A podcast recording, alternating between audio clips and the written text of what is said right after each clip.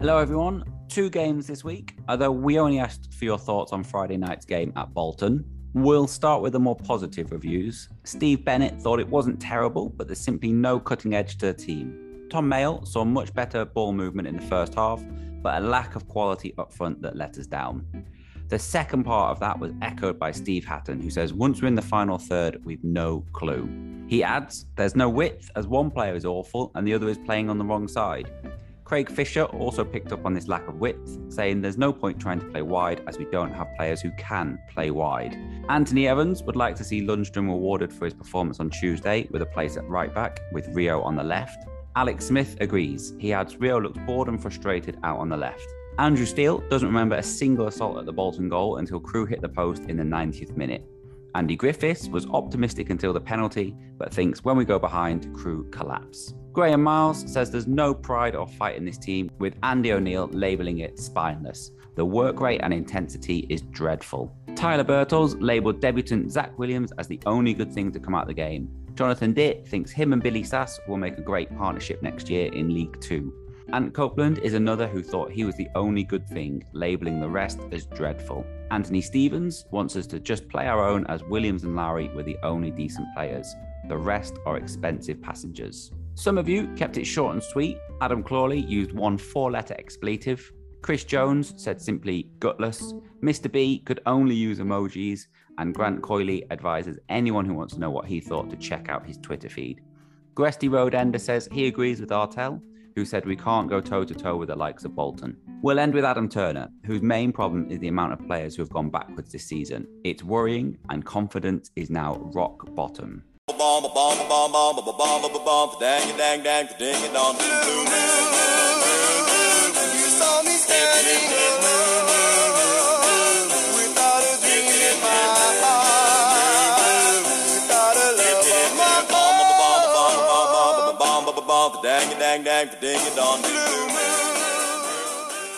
Welcome, my name is Tim Robinson, and this is the Railwaymen podcast. This week, defensive blunders see Wanderers plunder all three points on Friday night. It's men against boys, literally, in midweek, as a double wrecks Wolves under 21s. The future is bright. Crewe's kids into round three in the FA Youth Cup, and it's Gills up next to Gresty Road. We'll talk about whether a win on Saturday is actually possible or if it's simply the stuff of a madman's dreams. We've got a fan hub update and, as always, the minutes game. All that and more coming up on this week's Railwaymen podcast. It's Monday, 15th of November for you, listener, or possibly after that. But for us here, it's still Sunday. And we are recording live from the top floor of Rail House, as we do every week. And to review recent goings on, we've got all Sage and Massey in the house. Mark Birtles. Hello, Mark. Hello. We've also got to boost the youth ratings, Russ Fern. Hi, Russ. Hi, Tim. And last but not least, Cockney Diamond Geezer, Alex Irani. Hello, Alex. Afternoon, Tim. I always seem to get the short straw whenever I'm on these pods. You seem to be hosting nowadays. I don't know what I've done to Stu. yeah, sorry about that. And to you, listener, don't worry, Stu will be back next week. Um, have you recovered from your busy weekend, Alex? Yep. Uh, Friday night, obviously, I was at um, the Bolton game. Uh, I was out in Manchester with my good pal Lee. Uh, we lost each other. He lives in Altrincham. I managed to get a cab home. Uh, slept on his doorstep because he didn't answer the door when I was knocking on it. So yeah, bit of a bit of an interesting Friday night. But then straight to Fortress Gresty yesterday for all the fun and games of the Youth Cup. So the adventures of Alex Irani continue. I didn't make it to the women's game today though. That was just a bridge too far for me. Ah, well, well, we hope to hear more about those adventures as we go. Uh, so let's get down to it. I'm sure there's going to be some familiar themes when we discuss Friday night's trip to Bolton. But first of all, we've got a win to discuss. Not just any win either, as the official Crewe Alex Twitter account was keen to point out, a win that secured our tabletopper status in the Papa John's Trophy and ensured a home tie in the next round against Doncaster Rovers. And Mark, you were there, so tell us all about it. I was indeed. I think I said uh, in the last uh, well, not round, but last group game against Wigan, that I wouldn't go to these games if I thought it was going to be um, your standard. Not that we've got a standard 11 at the moment, but you know what I mean. The familiar faces. The attraction for me is to see how the up and coming youngsters are doing. And I wasn't disappointed. I think it was 10 changes and it was good. It was positive. Uh, there was good football, good goals, uh, one or two really good performances. And then it dawned on me afterwards that why wouldn't it be? It's a, a, core of a group of players that have played together since I don't know the ages of five, six, seven, that know exactly what they're doing. And it was a complete opposite to the first team. There was a desire to win, there was a desire to a- attack, and then three 0 up in the I don't know 87th, 88th minute in a meaningless game. Um, the goalkeeper's hurling himself in front of blocks, and the defenders are diving in to desperately keep that clean sheet when it doesn't really matter. Um, and I said afterwards it was like a breath of fresh air, and it was. It was a good performance and a good win. The manager said before he hopes that win could kickstart the season, and without jumping too far ahead, only four of those players featured on Friday night, so I don't really see how that result's going to have any bearing on the uh, first team. So I think you're right. This this tournament, especially since the under 21 teams were introduced, is, in my opinion, synonymous with development. And Wolves played a very young side. And I thought it was especially nice that they gave some minutes to their promising young goalkeeping talent, John Ruddy. Um, how much will he have learned from the experience? Because he made a few good saves, didn't he? It would have been invaluable. And I think uh, a game like that um, is just what somebody of his calibre of goalkeeper needed, to be honest. You know, the experience of playing in front of a, um, a crowd, uh, it, it, it symbolises everything that the, the competition stands for at the moment. That's far too subtle for our listeners, by the way. far, far too subtle for them. What is he, 37, 38? I saw Mika Mandron's first goal featured on the uh, Soccer AM Goals of the Week section. It was a decent finish, wasn't it? Yeah, all three were. Um, the first one, it was a decent finish, but, you know, it, it, he was playing against kids, and so we're not to be fooled. Um, but I think I said Tuesday night, you can only beat the, the team that's put in front of you. Um, but he wasn't. He wouldn't get that freedom in the uh, in a league match. But yes, it was a good finish. The second one was a really lovely move down the right. Header hit the foot of the post, and he reacted first to smash it past Ruddy. And then the third one was a lovely finish, um, a shot from the edge of the box by Robbins that took a bit of a nick on the way in. But um, as I've said, you know, I'm not surprised. Um, I'm not surprised that we attacked and that we scored three goals because of the togetherness and the uh, the cohesion and the the sort of belief within that group that we'll know each other inside out. It's like the polar opposite to our first team at the moment. I would imagine when, when they line up, most weeks it's the same lineup. So yeah, I think that reflected in the game. Anyone else that stood out for you? Obviously, as well as Robbins, we had Zach Williams making a debut and Colin Woodthorpe. Yeah, both of them. Zach Williams in particular, which uh, obviously was reflected on Friday. Um, Regan Griffiths, I thought he played very well. I, I expected on the back of that game for him to be featuring somewhere on um, on Friday night. Uh, we'll come on to that because I, I think he could have done a better job than certainly one of those that played in midfield on Friday. But um, and Mika, you know, I, I, it it would be wrong of me to say I wasn't impressed with him, but where that that work rate and ability went on Friday, I don't know. Certainly the two centre halves and Regan Griffiths, I think, particularly stood out. And, and, and again, the goalkeeper did nothing wrong. Fair enough. Well, before we move on, Russ, put this crushing win and the magnificent progression into the knockout stages into some wider context for us. Should we be clinging on to this uh, tournament like a blanket in the uh, post-nuclear war landscape that is our season? Um, I don't think anyone's really clinging on to it because does anyone really care? You know, I w- I haven't been to any of the games yet. I, I won't be going to the Doncaster game in the next round either. And if we get to Wembley, I probably won't be going anyway. So I think I think it's a good opportunity to re- rotate the squad and to build confidence. But when that confidence is just shattered again on a Saturday, then it's almost totally pointless. Especially when he's saying, as Mark said, he's saying this is going to kickstart our season, and then only four players playing the, the next league game. So what's the point? What's the point, indeed? So moving on to Bolton and Alex, Friday night football, big shiny stadium, massive name in opposition and a big noisy away following. These superb away trips are what we're in League One for, aren't they? How was it for you? It was a good day out, ruined by the football and the weather. Um, put simply, uh, the weather was, was was just like this is what us Southerners dream like. Just have a picture in our heads of what the North is, and it was like perfectly encapsulated. Chucking down with rain, blowing a gale, um, which didn't help you know, I don't know why we didn't didn't decide to get the ball on the deck a bit more, considering the, the way the weather was. Uh, it was just the wind was quite severe. Um, but we had the wind in the second half. And I always, I remember when I was a kid, you always wanted to play with the wind. It was sort of, it meant you could sort of pen the opposition in because it's harder for them to get out. But we actually were better in the first half. The second half, I mean, granted, I left on the 75th minutes. You know, I, I hear nearly scored a world in the last 10 minutes or whatever. Kashket missed a sitter. But when we were 2 0 down with 15 minutes to go, I was like, I've seen this script plenty of times before. Uh, I don't need to be waiting around in the cold when I could be getting a earlier train back into Manchester. Um, we were terrible. We were so so bad.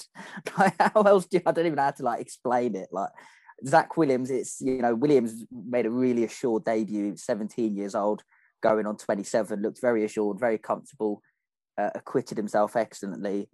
Um, Callum McFadzean, I want to pay for him to go get a sports massage because his hamstrings must be so tight because he can't sprint.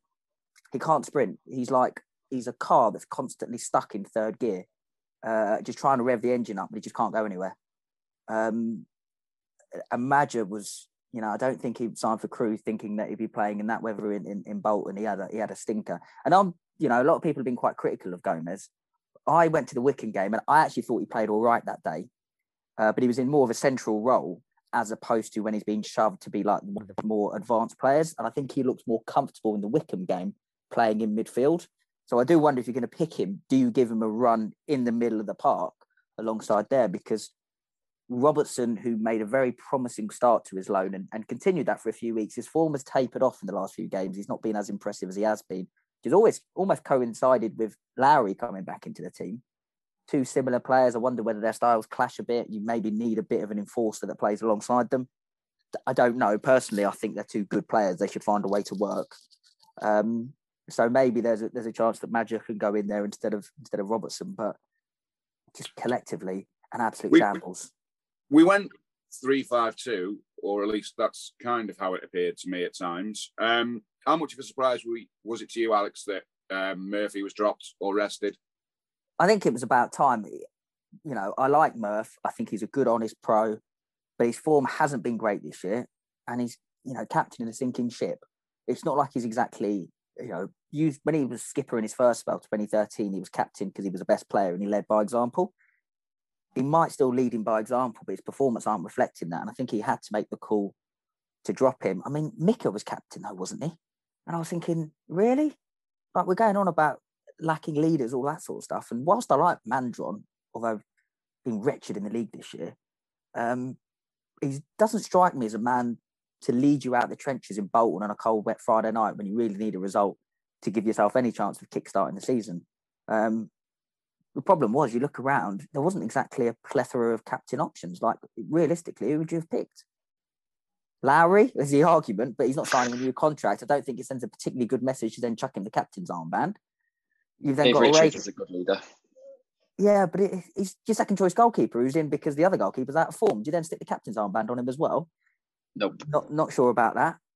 The obvious choice would have been Offord, I think. That's exactly um, who I um, was going to go to. But then he's still only in his sort of, what's he played? He's only played about not even 50, 60 games probably, considering the hamstring injury he had last season. And obviously the promotion season, he came into the side relatively I late. I just want to make the point while we were on the, the three in midfield. Going back to Tuesday, the manager sort of says that every match is an opportunity for someone to get a chance and every training session, blah, blah, blah. And I thought, what must Regan Griffiths be thinking on Friday night? Because he's played really well in the week and we've won. Um, and he's behind Tommy Lowry, who played all right, but let's not make any mistakes. He's not playing for the team, he's playing for a move. Um, he's not going to sign a contract, he's off. So his efforts aren't for our cause particularly. He's behind Scott Robertson, who I like and think he's done well. Um, and I would probably have him in my team. But the counter argument to that is he's not one of our own he's a lone player, so Griffiths is behind him. And then Gomes, who was so, so far done absolutely nothing in a cruise shirt and did nothing again. So he must be sitting thinking, well, what have I got to do to get a chance? The other one I'd argue is why has Josh Lundstram fallen so much out of favour? I mean, did he play? You, you went on Tuesday, Mark. Did he play wing back on Tuesday in the in the Pizza Cup? He did. He, he, did all right. Um, but I, am not sure that he's going to become um, a wing back. I always had him down as a midfielder, and I don't. Know, I don't mind him though. I get what you're saying. He's not a long term option at wing back, but realistically, if you're paying three five two, your wing backs provide you the width. if you've got a right-footed left left-footed right wing back, he's always going to cut inside. You are then losing almost a third of the pitch because he's not hugging that byline, which you need your wing backs to do. So what do you really need in a wing back? You need an engine that can get up and down. Has Lundstram got an engine? Yeah, I think he has. Can he get Yeah, up and I down? Can he agree. hit the byline? Yeah, he can. I think for a short-term fix, whilst Ramsey's injured, whilst Johnson's injured, whilst Daniel's injured, I think you could do a lot worse than get Josh Lundstrom in there. And it means Rio can then go to left wing back where he's comfortable, and Callum McFadzean can get sent to the moon. So everyone wins. absolutely spot on. And Tim, you and I watched it together. You made that point on um, on Friday night. Like Rio is so much more vulnerable on the right hand side, and he's another one of our own that must be looking across the pitch at Callum McFadzean and thinking, really, he's keeping me out of the left back spot. He's terrible. And these are the things. These are the decisions that are um, not me, not yet, but have some fans starting to really, really question the manager. no, and, and it's difficult. Like, um, No end of problems in the first half. Yeah, it's it's you feel you do feel for, for Rio because actually he's he's been you know hamstrung by his ability. It's only because he's better than McFadzean that they're more likely to play him at right wing back, which I don't think is the way to go. I think what's the point in putting you know if he's if the replacements I was about to swear but I forgot it's a family podcast not very good.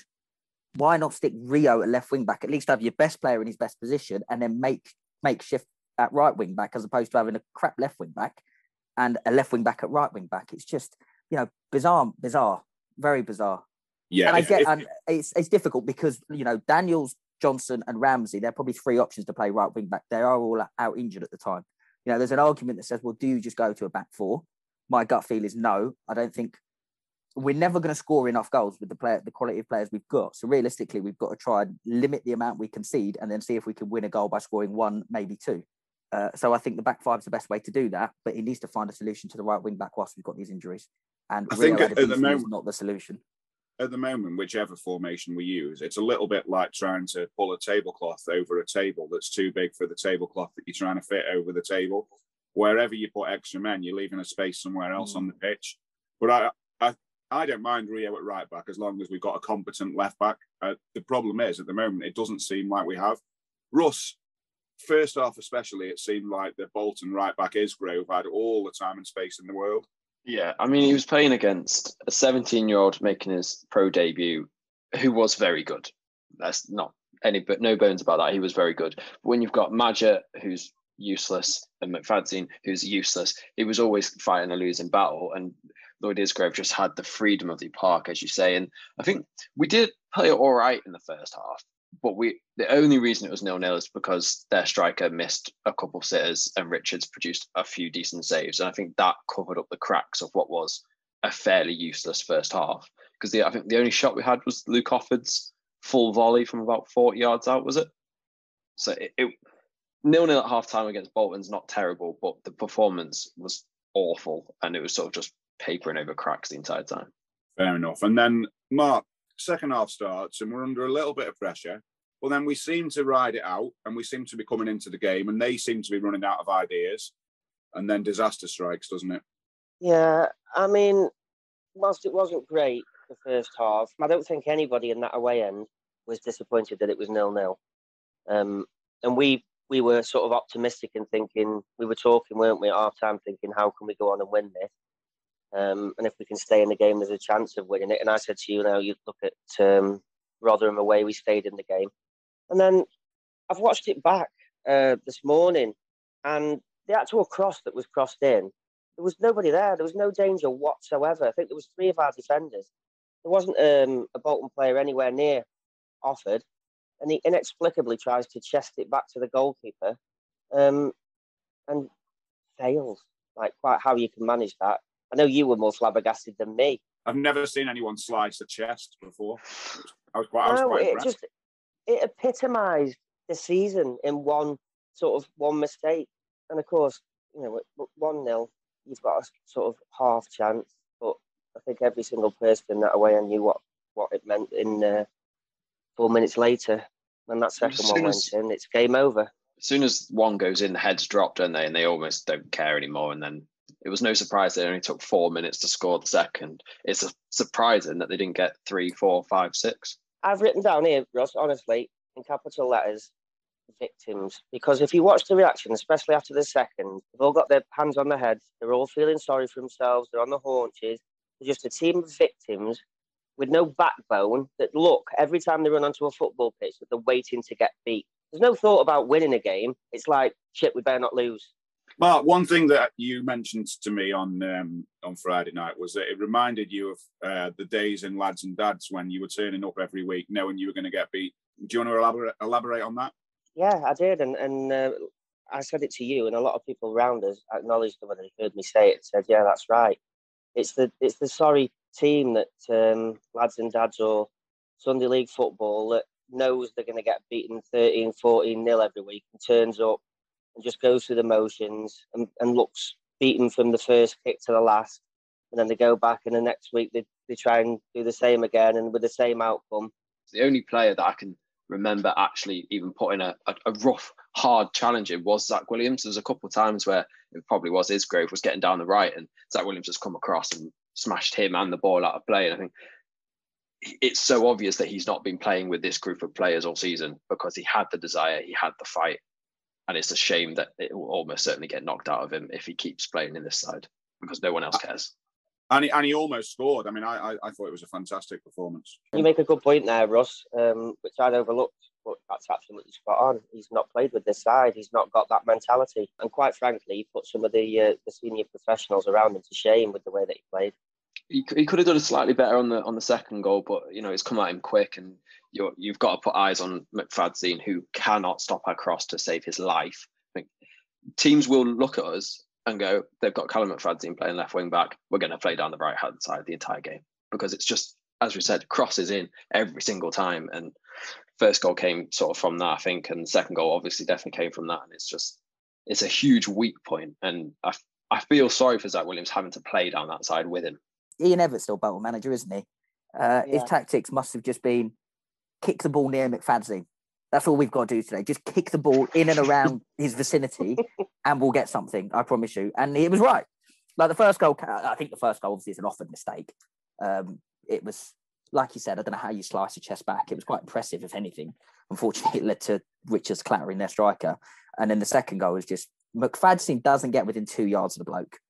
He just didn't. Not at one stage did he engage him. Did he try and get tight with him? He just he just was like, no, uh, it'll be fine. It'll be fine. It'll be fine. I was like, please get closer to the guy. Please get closer to the guy. Please get closer to the guy. I've played left back. I've played left back particularly poorly on several occasions. I've done exactly the same. Just get close to him and at least make him have to shift to get the cross in. He didn't because he was two yards off. He could just cross it. It was just like shambolic. Russ, Kashket and Porter came on for Long and Mandron. And to be fair, towards the end of the game, we did have a little bit more of the ball in there and around their box. We had a couple of chances, but I guess we had to go for it at that stage because we were 2 0 down. Did you think we were going to get a goal towards the end there? Absolutely not. No, I think Kashket had a chance where he just completely fluffed it went behind him. Then he had another chance where the keeper dropped it and it was like was sort of 10 yards out, but he just smacked it straight at the keeper, which is a tricky chance, yeah, because everyone's tight knit and it's sort of like you've got to react quickly, and he just hit it straight at the keeper. But um, did Porter really touch the ball? Not sure. I like Porter and I like Kashket because Kashket just runs and runs and runs. And I, saw, I like Chris Long for that as well. I think Chris Long is one of those players, one of the few players who has sort of got that desire and got, got that passion still. But, but they just they it's almost like they don't train together because there seems to be no system between the four of them, Mika included. There's no there's no pairing that actually work so it, it's maybe let's try Kashket long and just run all day long, unintended.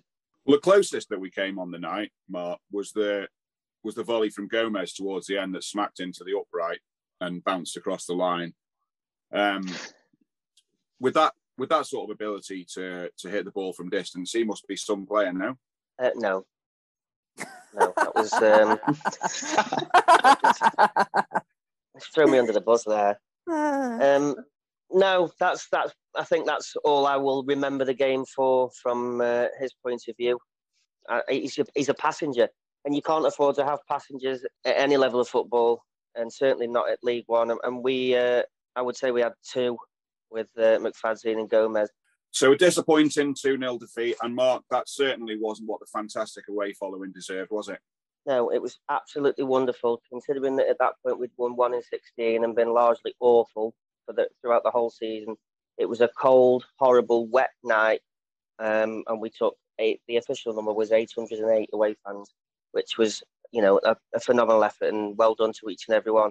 But I'm not sure the players care, but they won't see an away following again this season that size. I'm sure. I've looked down the fixtures, and we're not going to commit that many people to a game away from home uh, the way that things are at the moment. So well done to everyone. Yeah, absolutely. Right, so that just about wraps up things from uh, Bolton. But Alex, that's one win in 17 now. Where do we go from here? I don't know. It's a tricky one, isn't it? You know, I'm going to sound a bit Gary Neville. I'm not one to call for a manager to be sacked, um, I, but there's no doubt he should be performing better. It's not a great squad, and we appreciate that we lost a lot of players in short succession over the summer, which has sort of derailed plans somewhat. But one in one win in 17 is no is no return that can make a manager think he's safe with his job. Personally, you either act, act now and try and save the season. Whether the season can be saved is another thing altogether, but you'd have to be decisive and make that call. Or there's no point in waiting until January and getting rid of him because by that point we'll be so far adrift. What is a new man going to get? So it's like you have to either act now or you actually say Artell is a man to bring us back up from League Two and you give him a chance to rebuild in the summer. Because as people have said, we've got three players in contract for next season. So there's a massive rebuild job going on. Yeah. Know, there's some clearly with Williams, a couple of the other lads who looked quite tasty yesterday in the Youth Cup. There seems to be the next crop seems to be okay. You know, Artell has pedigree in bringing players through, getting them playing attractive football, and promote the division.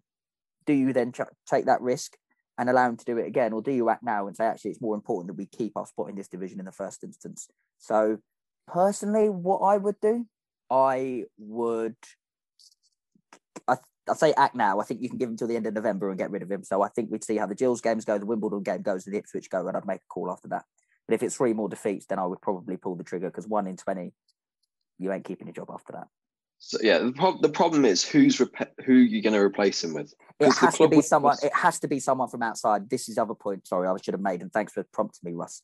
There is no point in taking out Artell and giving it to Lunt, giving it to Bell, giving it to Alex Morris. These players need a fresh voice, they need fresh direction. That doesn't come from within. Now, the club obviously got their fingers burnt back in 2008, 2009 when they hired Gudjon Thordarson.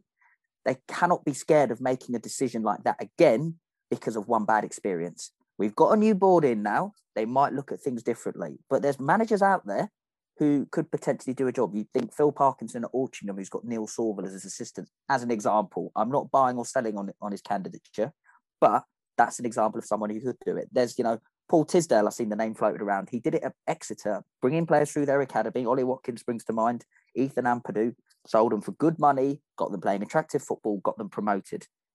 Would understand the ethos of the club. I'm not saying he's the right man. I'm not saying either of them the right man for the job, but there is that caliber of manager out there. The club have just got to do their due diligence and don't take the bloke's word at interview that he's going to play the kids. Let's see that proven in the jobs he's done previously. But they have to be decisive with the call on Artell and be decisive to realise it needs to come from the outside.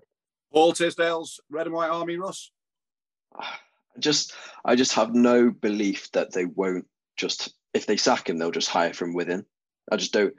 In my mind, I can't see them not doing that. If that makes sense, I don't think they'd ever bring a player, uh, bring a manager in from outside, which leads me to my thoughts of keep him, help him with the Alex Neil stuff. I think that's a it's a decent move. Whether it'll have ever any effect, whether he has any sort of what is he doing? Is he just watching training and then giving advice? Is he taking training? Is he what is he doing? I think it'd be nice to to know a bit more about that. But I think I don't know.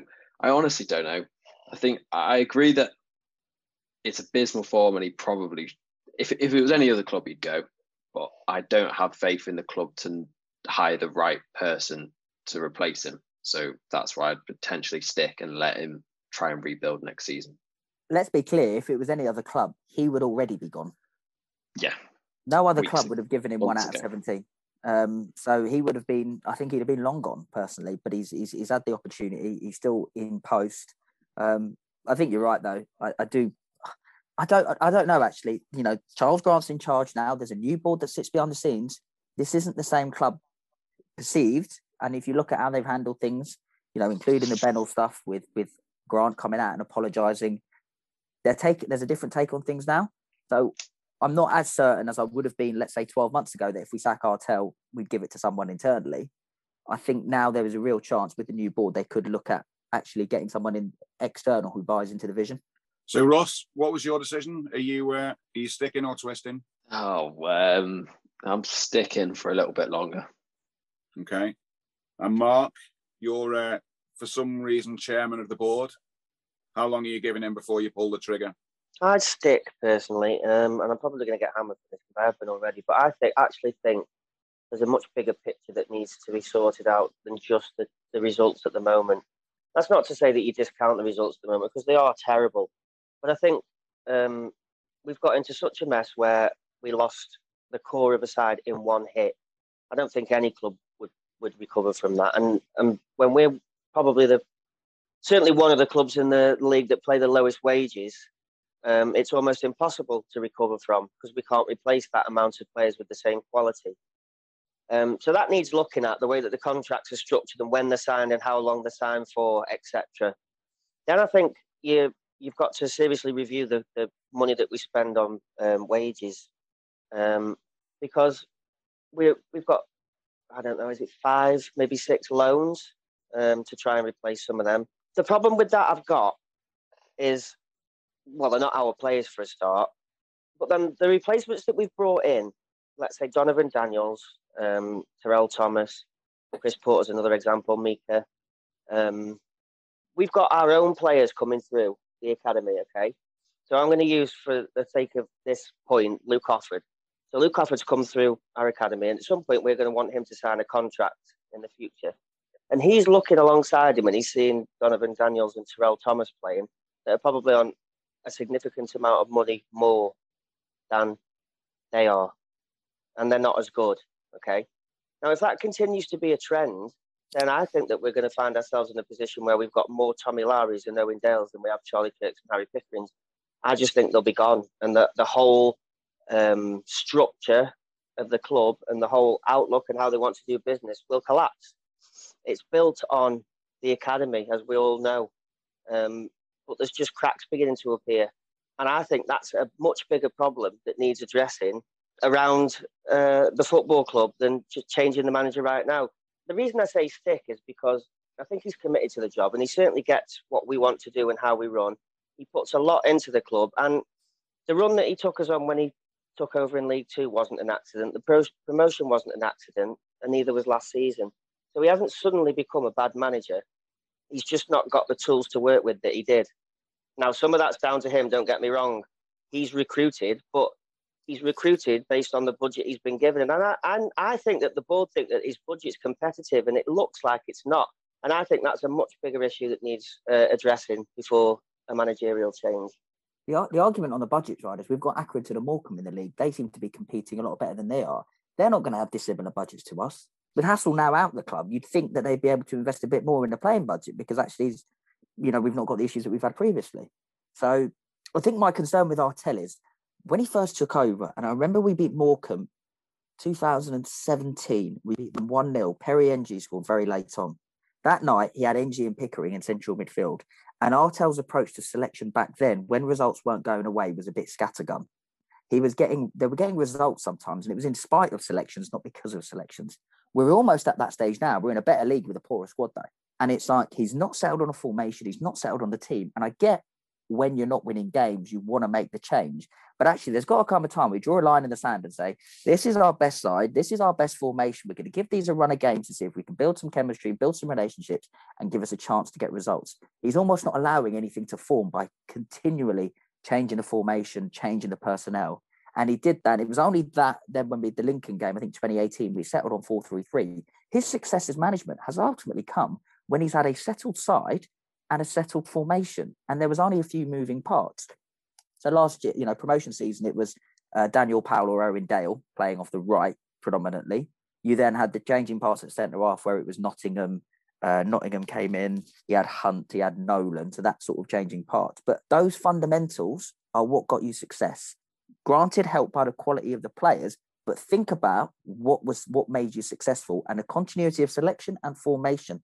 I think was a big factor in that. And I just think he's I think he's just gone too scattergrounded. And that's why he needs someone to go in there and just tell him to almost get back to basics. Stop trying to overcomplicate it. I wouldn't disagree with any of that, but do you not think that? Um, well, it's no secret, is it, that the under 18s that are coming through are supposed to be really good. So whoever comes in as manager next, let's say they change tomorrow, is very soon going to mm. benefit from those under 18s. Okay, and we probably do well for a couple of seasons until they're all picked off, and then in three years, four years, we'll probably be back here again having this conversation about the next bloke. And I think it's that problem that needs to be addressed. The bottom of the cycle, as we call it, um, they need to find a strategy that means it's not as bad as this. Steve Holland suffered it. He couldn't cope with the bottom of the cycle, and he had a, a lot of money to spend. Steve Davis couldn't cope with the bottom of the cycle. I, didn't like Steve Davis at the end anyway, so I wasn't sorry that he got sacked. But you see my point. We're here again, and if we uh, change, we'll be here again in the future. Yeah, I get that. It, you know, and you know, as a support in this club, it is cyclical. You have a good batch that comes through. You ride the crest of the wave, but that wave soon comes crashing down, and then you've got to, you know, go through the take the rough with the smooth. I think my argument is a, it's a. I don't think it's a great league. I, I, I actually think, you know, I remember watching Shrewsbury. We're be- we were better than them on the day, and I thought we should finish above them. Um, can we finish above Morecambe? I don't see re- reason why not. We'll play Gillingham next week. It'll be interesting to get a barometer of what they're like.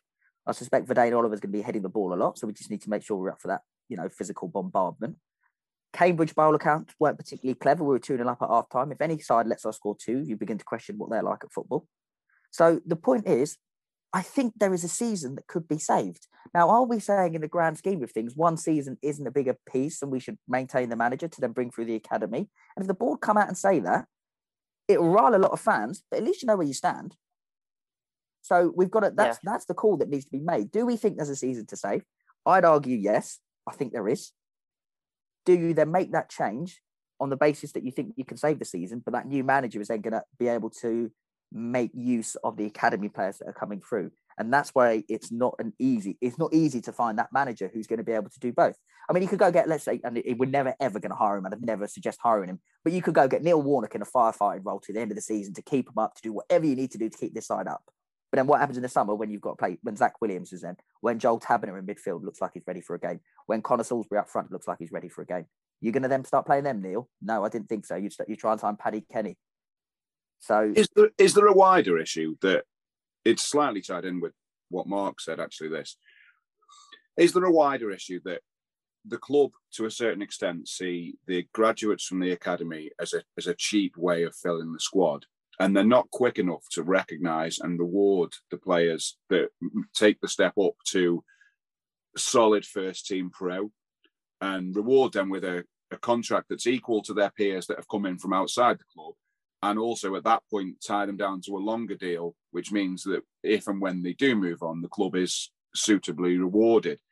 Because I can't help feel that if we'd have been a little bit more proactive and rewarding with our contracts with players like Perry Ng, Pickering, Kirk, Tommy Lowery, Owen Dale, we might not have been in this mess to start with, or at least if those players had left, we'd have been properly compensated for them going. I think it's a really good point. If these guys are the gems and the one that's going to bring them the money, why aren't you paying them the top dollar? Why aren't we paying them that money that rewards the status that we'd expect to receive, the money we sort of expect to receive them from them in the transfer market? I don't get it. The argument will still be, I mean, your top earner still only could be on two grand a week here. I mean, Charlie Kirk's getting something like five times that at Charlton, isn't it? He could be on something up to like 10 grand a week because of the what they can afford to pay. So, irrespective of giving them 1200 quid a week or two grand a week, we're still pissing into the wind. You know, fundamentally, all right, it's 800 quid a week. And to me or you, that would be quite handy. But when you're looking at the numbers that involved with them being able to move on, they're still more than likely going to dig their heels in, you'd have thought, if they wanted to. That, I should make that clear. If they want to dig their heels in, they'll realise they can still get more money elsewhere irrespective of us making them top earners. I, I completely agree. But on that, I think it's worth saying that you know we're bottom of the of, of the league and won one in I think it was fourteen or fifteen at the time. and David Artell's on about trying to make sure there's a, a visible pathway for the under sixes and sevens to make it through to the first team. And I find it very hard to disregard a manager with that outlook because he's likely never to benefit from those players. And he's already thinking about the future of the club after he's gone. So it, shows me that he cares. He's not just in it for himself right now. And some, you know, the, the sort of manager that you you alluded to, Alex, would be and wouldn't be as keen to play the hmm. uh, kids. So I think it's a it, it's a massive decision to make. But one thing that you said, Alex, I think is absolutely spot on. We need some transparency from the board. We're Like we're going to stick or twist, and this is why we're going to do one or the other. Um, because at the moment, I appreciate that people are going to be listening to this and completely disagreeing with me. Okay, and I accept that. But at the moment, it feels like we're going from de- defeat to defeat to defeat, and nothing's being said or done uh, or changing. I mean, the only thing we've seen that's any different at all is this um, mystery role of Alex Neil. I think there's an argument if you're going to stick with Artell, give him a proper support structure because, like he says, and like a lot of people says, he's almost a one man band. He's going to watching games after he's going to watch every game that he can. He's then trying to ma- uh, coach the players during the week. He's then got to manage at the weekend. It's not sustainable for one man to have that much of a workload. Now they've got to get him the right level of support. I think so. You know, when it comes to recruitment, go get someone in. You know, I'm not saying a director of football. Know, but Dario's walked out the building. He's retired or banned, whatever you want to call it. How have they backfilled that technical director role? And I'm not saying he was doing too much. He hasn't done too much whilst Artell's been manager but that's still a hole in the club. You had, you know, James Collins was head of the academy or whatever, and he was coaching the coaches. He's obviously moved on. I don't know if they backfilled that role. So if they're doing that, they've got to just try and take the strain off him if they're going to stick with him and say, right, we're going to give him a support structure that we think will be able to make him flourish and not almost put the weight of the world on his shoulders. So enough, enough doom and gloom. Let's some, talk about something a little bit more positive. Alex and Dave went to the Youth Cup game on Saturday, and this is how it panned out.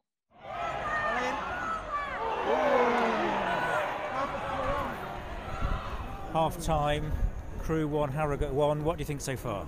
Bit of a slow start. Harrogate deservedly took the lead. Uh, we then grew in the game. There was a little stoppage for like an injury, and I think Bell rallied the troops, and we've been very good since sort of the oh, midway point in the first half. Deserved equaliser. And then Charlie Finney nearly scored what could only be described as goal of the century at Fortress Gresty, but unfortunately his lob just hit the underside of the bar and bounced uh, away to safety. Uh, good half though, level. Go on, kick on in the second half, win this 3 1, I reckon.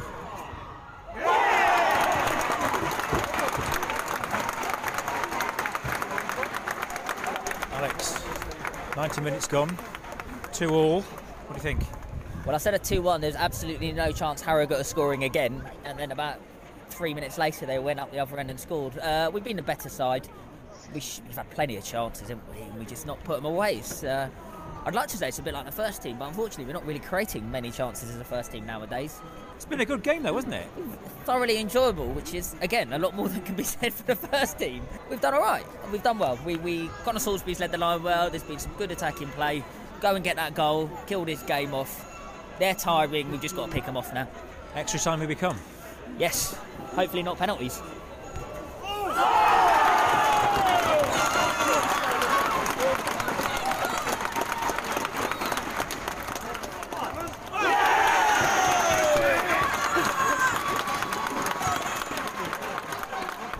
Half time during extra time, then Crewe now winning 4 3. Well, I think, in the words of what's his fella, Anchorman. That escalated quickly. 2 2 at full time, 4 3 in the first 15 minutes. Lovely goal from Charlie Finney winning. Oh, beaut. Held it in the top bench from the edge of the box. Uh, then some classic Crewe defending. So good to see we brought him through the academy where we just let a big man bully the centre off, cut inside and hit. Good keeper have done better with the near post. Don't know, he's 17 years old. I better not criticise. Um, and then scored from a set piece. Just uh, going to go ask him for six lucky numbers because we don't do that very often, do we? So uh, luck must be in. Can we hang on? Uh, I think there's another goal in this game, um, so we just need to hope it's our way. Oh, they should have been buried.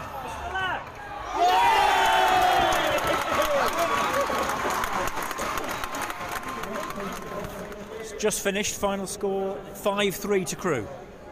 Deserved win. I did say at half time of extra time there's another goal in it, and Connor Salisbury got the goal. His uh, all round play deserved. He led the line excellently good performance. Um, maybe they should put these on every Saturday instead of the jokers we get we get served up. On to the third round. Looking forward to it. Enjoyable afternoon all round. That was the uh, the footage from the Youth Cup. Alex, did you enjoy it? I had a great day. Honestly, it was five three, brilliant game of football. You know, I was fortunate enough to be sat with producer Dave, so company was good as well and that's you know honourable mentions to Sai and, and, Steve, who also sat with in, in, case they get the ump. I don't mention them.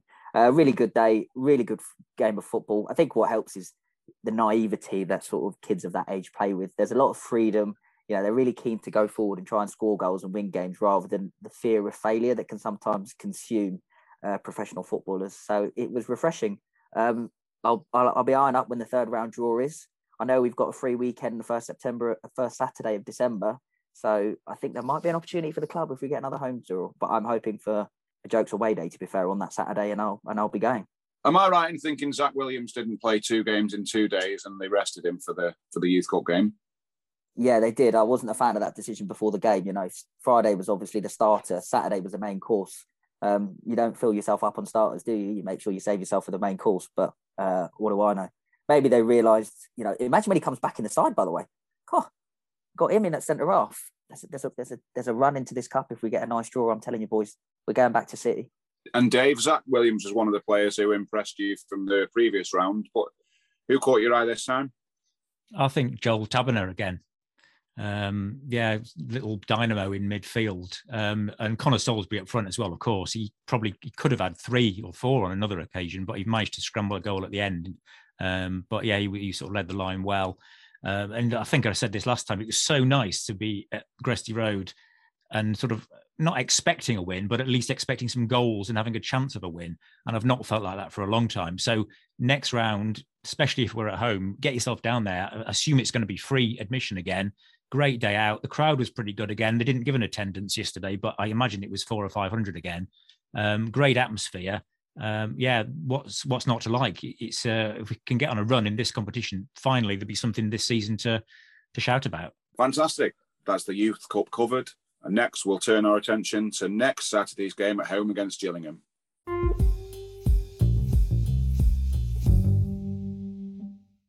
Russ, next week we've got the ever popular short corner dodger, Steve Evans, and his Gillingham team in town. What can we expect from them? Well, they're going to be physical. They're going to play long balls. They're going to hit it up to the striker, which will probably probably be uh, Dane Oliver, who will probably score.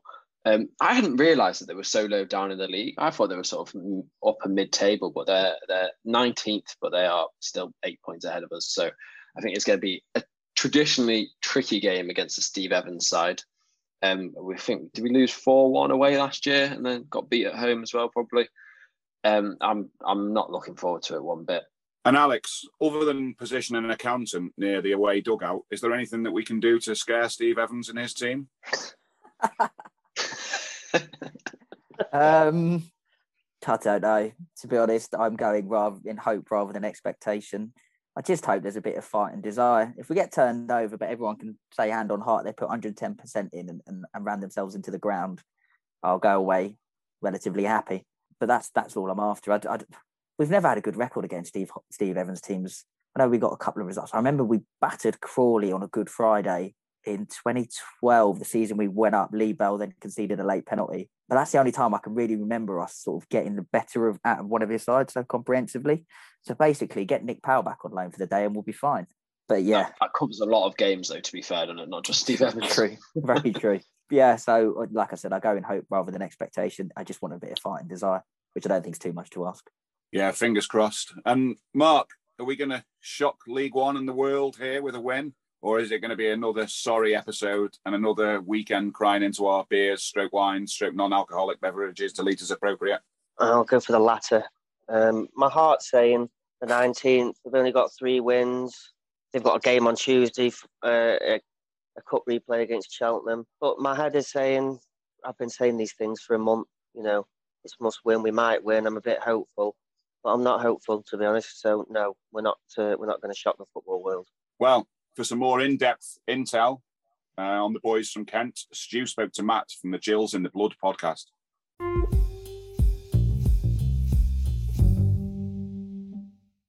Hi, Matt. Welcome back to the pod. Thanks for having me on again, mate. Second appearance now. Yeah, that's it. Um, so last season, I think it was very similar uh, seasons for Gillingham and Crewe. How's the season going this year for you guys? Um, we're struggling, like yourselves, unfortunately. Like you said, it was similar seasons last season. We probably punched above our weight, both of us. And at the moment, we're both down near the foot of the table, unfortunately. You're slightly lower than us and uh, propping us all up at the moment. But um, it's been a struggle for Gills as well. Unfortunately, we've had horrendous injury problems, but we're not the only club to have them. But we've not won enough football matches. We've drawn plenty. We're not. I think if you look at the bottom half of the table, I don't think there's there's many teams, if any at all, that have, have lost as, as few as us. But you know, we've drawn too many. I think the draw with Sheffield Wednesday was like eighth of the season. We've only won three times, and if you don't win enough football matches, you don't get enough points, and you don't climb that table, unfortunately, and then you end up struggling. And it, it, that's what we've been doing all season. And there's no point dressing it up. We're, we're in a relegation fight at the moment. I was listening to the um, Totally Football League show this week, and the presenter on there he said that Gillingham are the most boring side currently in the football league, based on the fact they've spent nine years in the same division. Is that something you'd agree with? I'm sure, as you just said, in a relegation fight, being boring, that's uh, that's an aspiration, isn't it? Well, yeah. I mean, if, if, if you're down the bottom, you'd much rather be in the uh, the nondescript part of the table, probably sort of anywhere from like 10th to 15th, 16th, and, and not have any dramas and be looking over your shoulder. But who does he support out of curiosity? Do we know? Uh, Nottingham Forest. Oh, fair enough. So he's, he's fairly neutral, but no, I wouldn't say we're the most boring team in the league. We're, we're, we're the most established. That, that's fine. We've been in there for nine years since we won League Two in, in 2013. We've we flirted with the top six a couple of times. We flirted with it briefly last season. We I think we went into the top six for a, a couple of days over the Easter weekend because we played earlier, albeit we played a couple of games more than teams around us. And, and, and 2016 17, we had to go to, to Northampton and get a result on the final day to stay up and preserve our status and not get relegated back to the basement division. So it's there's there's, there's been seasons where we've been fairly nondescript. And I think after last day dramas, you like you take them. You take the, the mid table seasons if you've been in a relegation battle and, and you consolidate and then you try and you know, kick on and, and, and progress and, and, and, get yourselves further up the table. But under Steve Evans, we've we've been competitive at worst. We finished tenth consecutive seasons. I know the first was curtailed by the COVID pandemic, and we was eleventh, but we we jumped above Ipswich Town based on points per game. But I certainly wouldn't say it's been boring under Steve Evans. We we, we picked up points and results and wins against against some big boys. You know, the Sunderlands and Portsmouths and Hulls. We've taken points off of them in the last season. So no, I wouldn't say it's been boring sometimes you just need that that quieter season, don't you? And we all like them. I'm pretty sure you'd like a quiet season in the middle of the table at the yeah, moment compared absolutely. to what you're getting. But it's um, it's all swings and roundabouts. All these things goes in circles, don't they? And uh, I'm sure we'll have a couple of them in uh, in a few seasons again, whether that's in League One or League Two. But no, I wouldn't say we're boring, but established. Okay, fair enough. Now, it's impossible, Matt, for anyone that follows you on social media uh, with your work with Gills in the Blood or with the third tier to be unaware of your appreciation for striker Dane Oliver. Ex Crewe player, didn't really get an opportunity at the Alex, possibly a bit young, a bit too early for him. But is he still a big part of the way that Gillingham play? Oh, 100%. Yeah, scored at the weekend against Sheffield Wednesday, earned us a point at Hillsborough. If you followed my um, Twitter feed over the last 24 hours, I think we've we've upset pretty much all the faithful at Hillsborough. The natives are not happy. I think we're the, the worst team that's ever come to the ground. Anti-football. Um, took five, anything between one minute and five minutes to take a throw on. Um, it's all fun and games, it, at the end of the day? Um, but no, Dane Oliver plays a huge part in what we do, and he's got 26 goals in a season and a half, effectively. Um, and his record wasn't prolific. I'm sure he'd be big enough to say that um, previously. He was very good at Northampton in League Two. I think he scored eight or nine goals and provided half a dozen assists as they got promoted a couple of seasons ago via the playoffs. But um, he started fairly quietly in his first season with us. It was that purple patch from sort of beginning of February to the end of March. We got nine in eight, I think it was, that propelled him into, you know, sort of everyone's thoughts um, outside of Gillingham Football Club and outside of the supporter base for the Gills. And uh, but no, he's, he's he's one of the best at what he does. He's he's good in the air. We know that. I think if we if you follow the, the third tier and, and certainly D three D four podcast, they're always putting out tweets about aerial battles, and he's always absolutely miles in front. But he's more than that. He's he's got two good feet. He can finish. There was Gills fans that accused him of not being a natural finisher when he first joined, but he's anything but. He knows where the back of the net is. He scores with both feet. He scores with his head, obviously, um, and he brings others into play. I think he's been hindered this season because of a lack of replacement for Jordan Graham on the main and we was always going to struggle to replace Jordan. He's gone to the championship and he's starting to get regular games there. And, and 13 goals and 12 assists is a reason why he moved to the championship and left us. And that's no disrespect to us, no disrespect to a club like Crewe, but there, there's plenty of bigger fish and bigger ponds for the likes of Jordan Graham to go and play in than the Gills and the Alex. And um, that's the way of the world at this level. We all know that. Um, we've been a bit narrow throughout the season so far because of injuries. We brought in Mustafa Carayol to provide width, Danny Lloyd, but Danny Lloyd started the season as centre forward because we didn't have anyone fit. Carayol got himself into some form and then he's barely played for two months. So we've not played to V strengths, but he's still got six in uh, 20 games in all competitions. So he's going at around one in three. So if he carries on for the rest of the season and plays 50 games, he's going to get us 15, 16 again, which is you know, that's, that's that's a decent record for a free transfer. We're not a club that can go and spend 300,000, 500,000, a million on, on a player and, and guarantee 25 goals a season. Unfortunately, that's not how we work. But um, I'm confident if we can get Carayol fit, we can get some more natural width. We've got Ryan Jackson back now who provides that from, from right back. Then V will continue to flourish and continue to score goals on a regular basis. Uh, you've mentioned a couple of players who have come in to replace Graham, who I remember had a superb game, or the home game against Crewe last season. Uh, is there anyone else that we should be looking out for that's now in this team that we might not have seen? Anyone that's vastly improved on last season? Who is it that's uh, Gillingham's key players? Uh, the keeper's been very good, Jamie Cumming, probably because he's been slightly overworked, unfortunately, because of the injuries and the fact that, that we're conceding too many goals. But he, he's come in on loan from Chelsea. He was at Stevenage last season, kept 17 clean sheets. I think there was a stat going around over the weekend that says that he's got something like a 75% or 77% save completion rate, which is, is phenomenal rate. Again, it probably indicates that he's slightly overworked and he's having to do too much. Um, but what he's having to do, he's doing it well generally, and he probably deserves more clean sheets than he's got based on his own performances. But we all know it's a team game, unfortunately. If, and if you're not at it throughout the, the pitch, then then you're going to cause yourself um, issues. But Jamie Cumming, I think, has proved more than able de- um, replacement for Jack Bonham, who went to Stoke in the summer. Um, Kyle Dempsey, the captain, you know all about. He played last season, was very good. Um, probably Danny Lloyd, like I've already mentioned, he's been a, um, a, a real find. Was played under Evans, I think, 2016 17 at Peterborough then dropped into non-league with Salford, got back into League Two with Tranmere. We picked him up on a free in the summer. I think he's got three goals, two assists this season.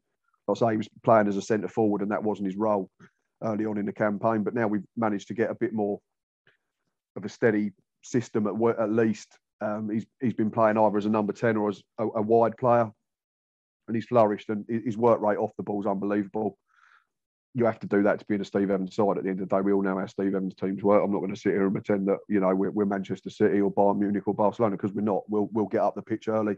We'll hit our front man, whether that's V, John Akinde or both, and then we'll try and get our good players on the ball in the final third and hurt teams. And, and we do that, and it, and it works really well. And that's why we've managed to finish in the top half under Steve Evans for two consecutive seasons. Um, so yeah, Danny Lloyd will be a threat. We've had a couple of youngsters that had to come in because of injuries. Gerald Sithole scored um, the equaliser last week in the cup game against Cheltenham. He looks very bright. I know he's highly thought of. Uh, Bailey Akehurst, another one, left back, probably will play.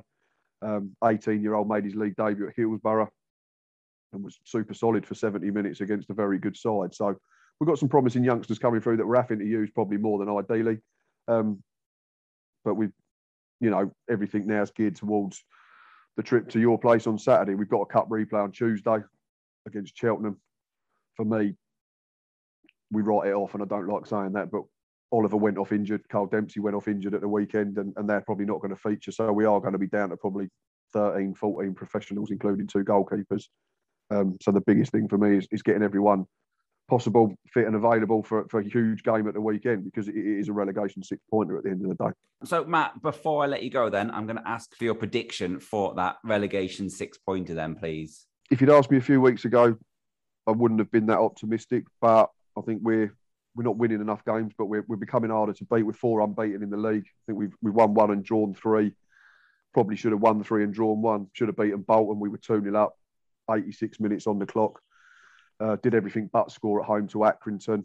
I like Crewe. I like David Artell, so I don't like predicting against him, unfortunately. But you're playing my team. I'm going to say, if Gills play as well as they have been in the last few weeks, uh, we'll nick it by the odd goal, so 1 0 or 2 1 to Gillingham.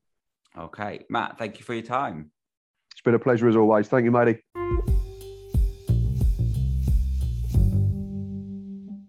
So it's time for our regular fan hub update. Russ, over to you.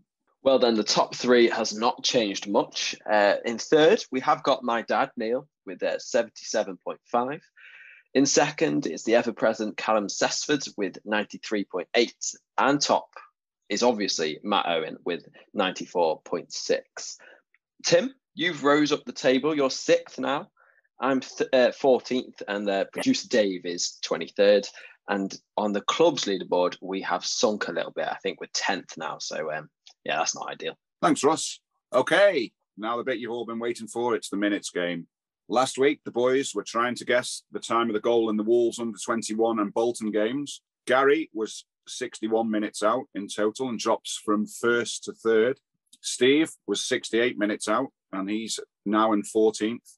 Mark, you were just one minute out against Wolves for a total of 32 minutes out across the two games, and that improves your average slightly to 18.75, and you're up to seventh. And on to this week. Alex, you're in eighth, just behind Mark in seventh after his near bullseye.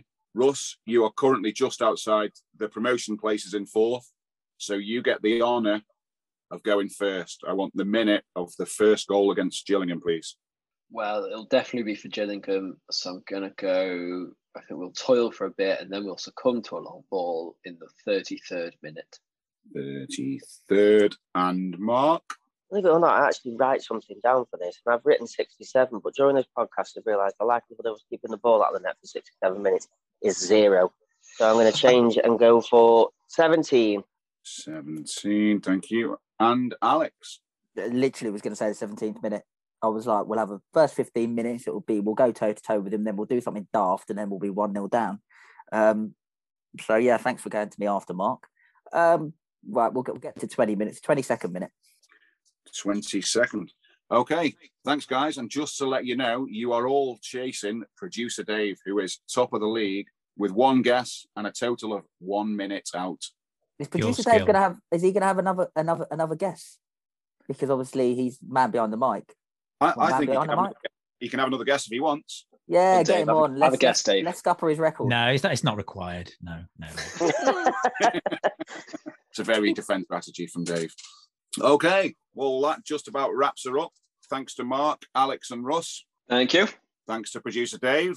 Thank you. And thanks to you, listener. We'll be back next week to discuss the Gillingham game, and you'll be pleased to know that you will be in Stu's capable hands. Thank you, and goodbye.